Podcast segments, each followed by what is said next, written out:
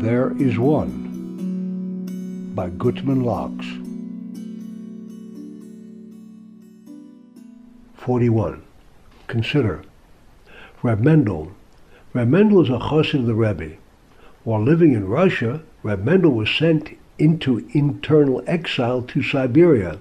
He had been caught by the secret police building mikvahs and was forced to live in exile in extreme hardship. After many long years, he was finally to be released.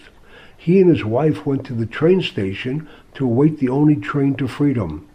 While waiting, Reb Mendel saw an old Jew sitting on the ground crying. He listened while the old man explained that he, too, was to have been released that day, but the police came and had taken away his papers at the train station. Reb Mendel told his wife to get on the train ahead of him and then gave his papers to the old man.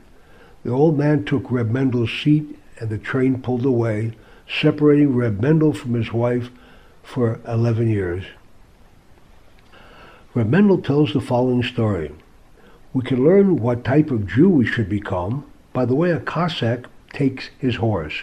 He begins by running a wild pack of horses for three days and nights until the horses become totally exhausted. Then he forces the herd into a raging river. The river, swollen from recent rains, carries most of them away.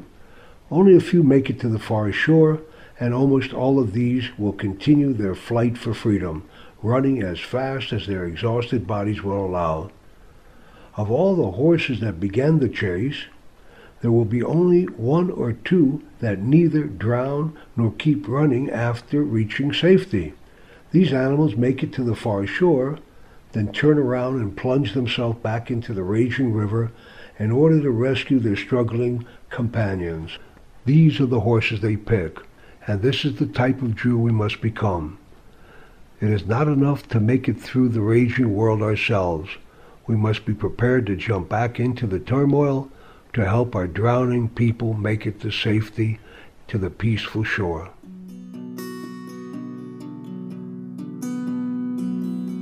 thereisone.com.